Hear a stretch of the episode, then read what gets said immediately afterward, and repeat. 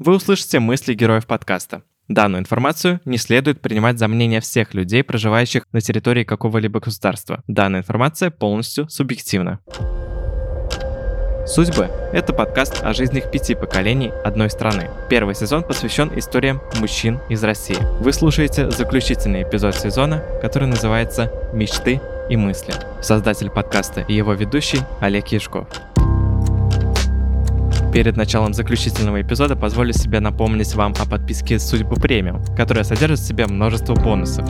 По ссылкам в описании вы можете перейти на платформы Boosty или, если вы не в России, на Patreon. Вам станут доступны следующие бонусы доступ к закрытому чату в Telegram и к комьюнити премиум слушателей, возможность записать голосовое сообщение, которое попадет в специальный эпизод подкаста «Судьбы». Также вы получите доступ к материалу «История создания подкаста», в котором я рассказал, как в одиночку создавал весь этот проект, который вы сейчас дослушиваете. И, наконец, вы получите доступ к интересным дополнительным материалам. Перейдите по ссылкам в описании на Boosty или Patreon и станьте подписчиком Судьбы Премиум. Если вы хотите безвозмездно поддержать проект Судьбы и помочь его развитию, в том числе запуску второго сезона подкаста, то вы можете воспользоваться сервисом Donation Alerts и сделать разовое пожертвование.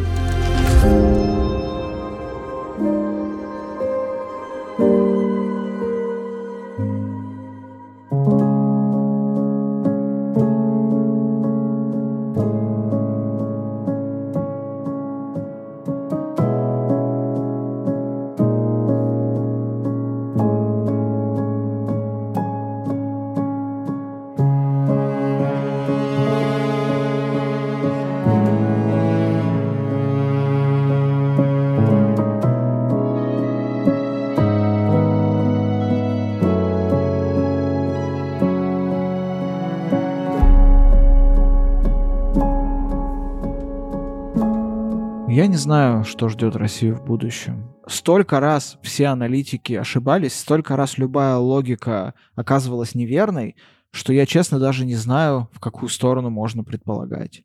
Сейчас равновероятные, как по мне, исходы э, в таком спектре лежат, там, от ядерного удара до удара табакерки в висок, что, ну, Понятия не имею. Я знаю точно одно. В ближайшие лет 10, скорее всего, ничего хорошего на территории России не будет.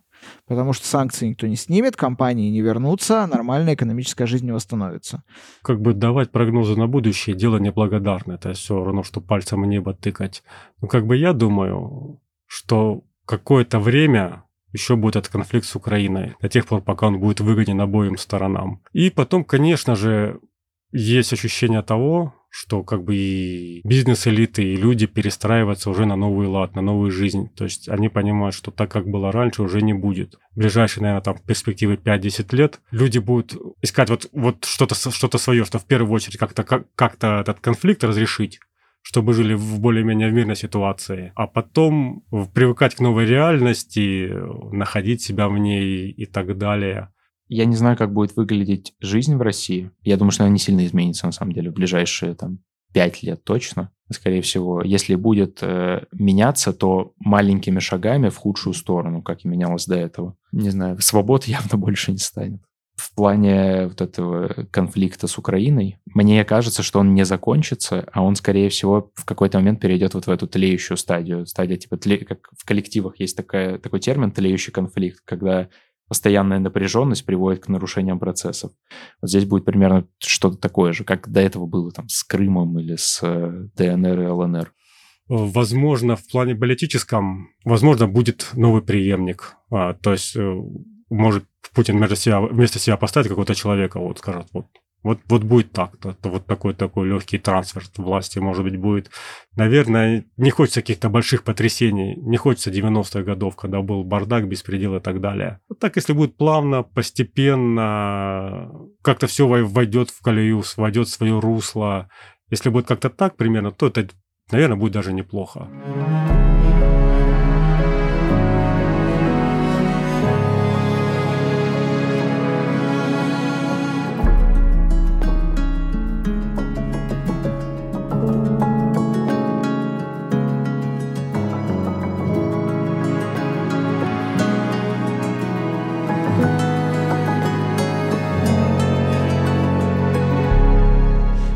Совершенно точно ждет какая-то турбулентность безумная, даже если прямо завтра начать демократические реформы и там извиниться перед всем миром, начать платить репарации и отвести отовсюду войска и вообще поувольнять их чертовой бабушки. А все равно ничего не поменяется. Будет бедно, будет сложно, будет тяжело. Я не знаю, что нужно России, чтобы жить хорошо. Я не философ, кажется, этим вопросом задавались еще с 18 века. А, но я себя не вижу в контексте России в своей жизни совсем, наверное. Я знаю, что многие прогнозируют этот распад России, многие даже хотят, чтобы Россия распалась. Вряд ли это произойдет, э, потому что, ну, во-первых, я не хочу, чтобы это происходило, а во-вторых, я думаю, что это вряд ли произойдет, потому что э, вот эти протестные настроения в регионах, э, про которые очень нравится думать оппозиционно настроенным москвичам, они не настолько многочисленны, насколько кажется. Это явно показали э, кавказские протесты, когда все думали, что в Дагестане и в Чечне выйдут э, просто полным составом все семьи, а в итоге вышли, вышло очень ограниченное количество людей. Да, они очень бойкие, но это люди, которые и так живут в России как бы в отдельном государстве. То есть э, Дагестан — это не совсем Россия в привычном плане. Если вы приедете в Дагестан, э, вы там не сможете жить так, как э, живете в Москве. И, и я не думаю, что они что-то получат от того, что выйдут из состава Российской Федерации. Я не знаю, что будет. Э, я надеюсь на лучшее, молюсь о том, чтобы было все хорошо, чтобы люди могли здесь жить радостно, и как-то стремиться к исполнению своих мечтаний, чтобы такая возможность у них была. Вот это мне очень хочется сильно. Мне бы хотелось, чтобы, чтобы у России было свое лицо, хорошее лицо. И я верю в уникальность каждой страны. Мне хочется, чтобы каждая страна, ну и наша Россия, чтобы она была э, благословением для других стран, чтобы мы дружили с другими странами. Ну, хочется, чтобы Россия вела свою, свой курс, чтобы она следовала э, своим курсом, который бы был ну, для людей, которые живут в России, и для тех людей, которые живут за ее пределами. Я был бы рад вернуться в Россию, которая, как условная, я не знаю, там, которая демократическая, современная, в которой, типа, думают о людях, есть урбанизм, построены красивые города, не централизованная она там, федеративная по-настоящему. Но такой России, ну, не будет в ближайшие 10 лет. Мне кажется, не будет. Я не, я не вижу того пути, по которому надо сейчас пойти, чтобы она была там через год. Мне кажется, просто не существует такого пути, потому что это процессы, которым нужно время. Которым нужно время, политическая воля, нужна осознанность и воспитанное гражданское общество. А у нас этого общества нет. У нас оно сейчас все в эмиграции более-менее, которое сейчас вот друг другу тут помогает, вписывает каких-то беженцев, что-то там последние бабки отдает, чтобы а, люди смогли сбежать. Вот оно гражданское общество наше в очередной, с, начиная там с начала 20 века раз, все гражданское общество к чертовой матери выехало в страны, где есть гражданское общество.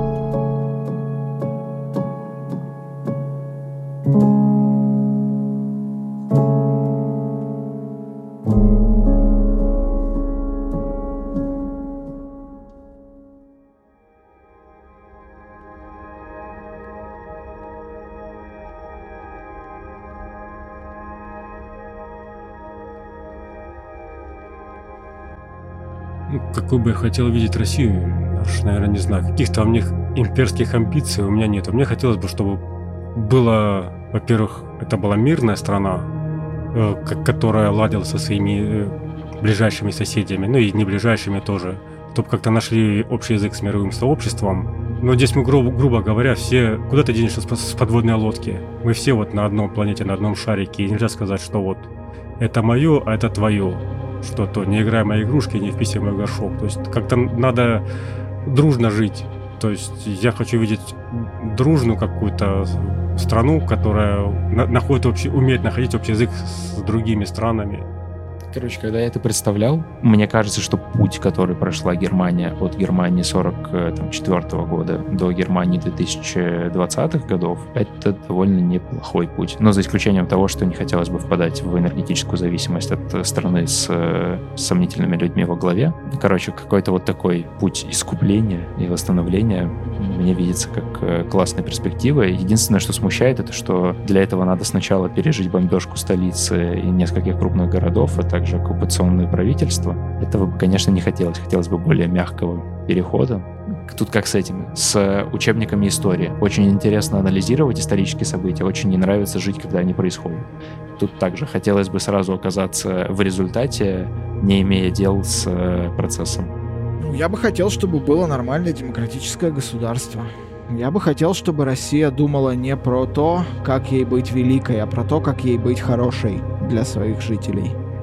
Потому что вот эта имперская амбиция, она убивает вообще любую возможность нормальную страну построить.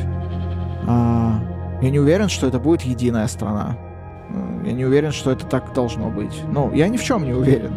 Но хочется, чтобы люди жили хорошо чтобы люди не вставали с колен по 20 лет и не боялись возвращения 90-х и не э, надеялись на стабильность, а чтобы люди просто жили, чтобы они не боялись высказывать претензии к тому, что у них в подъезде насрано, или к тому, что у них дом не ремонтировали 20 лет.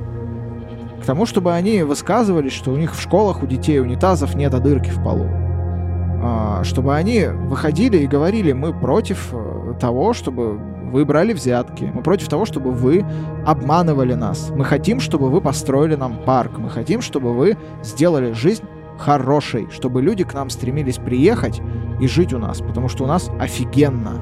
Офигенно, блин, у нас. Не потому, что у нас там красивая природа, душевные люди, и вот, несмотря ни на что, это все перевешивает. Никаких компромиссов, просто должно быть офигенно. На самом деле это человеку много не надо. То есть, чтобы была крыша над головой, чтобы был сытый, обутый, одетый, там, не знаю, чтобы можно было нормально выучиться, без всяких таких э, приколов. Чтобы, ну, по крайней мере, это было посильно, да? Я, я не говорю, что чтобы было бесплатное образование, чтобы это было посильно, чтобы можно было в любой вуз поступить, отучиться, получить специальность и спокойно работать, спокойно жить и никому не мешать. То есть, ну, вот, вот такое спокойное, мирное существование, такой мещанский быт, такое мещанское болото, наверное, не, не самый плохой вариант.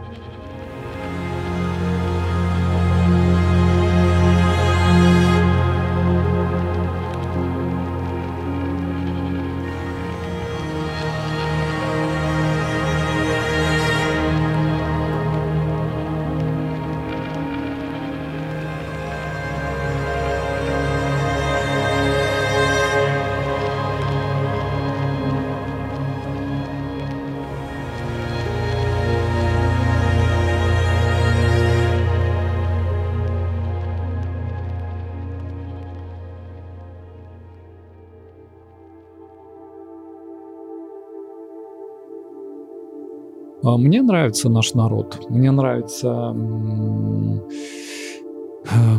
ну, определенная открытость. Э, если тебя не любят, тебе ну, достаточно ясно дают это понять. Если тебя любят, тебе тоже это достаточно ясно дают понять. Вот это мне нравится все-таки. Это какая-то черта, которую вот... И я вижу, она идет... Э, я встречаюсь с этим всю свою жизнь.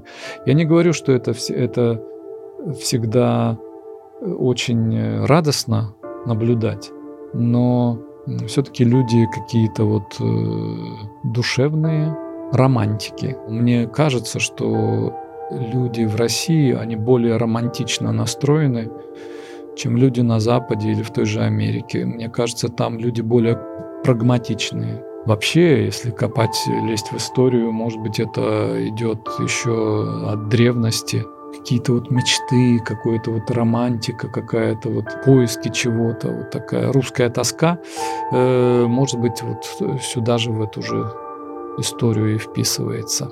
Наши люди, ну, мне кажется, даже если они э, всегда за, если они там ура-патриоты, у них все равно есть некий скептицизм, они как будто бы научены, у них в ДНК немножко подозрительно относиться к тому, что им говорят с экранов телевизора. Ой, это вот верно или неверно, это вот правильно или неправильно, а вдруг это, а где-то вот мы же, вот э, мы со, совестливые люди, совесть, как будто бы у нас вот есть такое, знаешь, мы вот сомневаемся. И вот это меня, конечно, где-то и удивляет, где-то дает и опасения по поводу будущего, но также и надежду какую-то по поводу будущего, потому что я пережил моменты, когда у нас идеология рухнула в СССР. Это было очень болезненное переживание, вот разоблачение каких-то прошлых там ошибок, ситуаций. И это было болезненно. И многие из пожилых людей в нашей стране, они до сих пор как будто они даже не вписались в реальность существующую.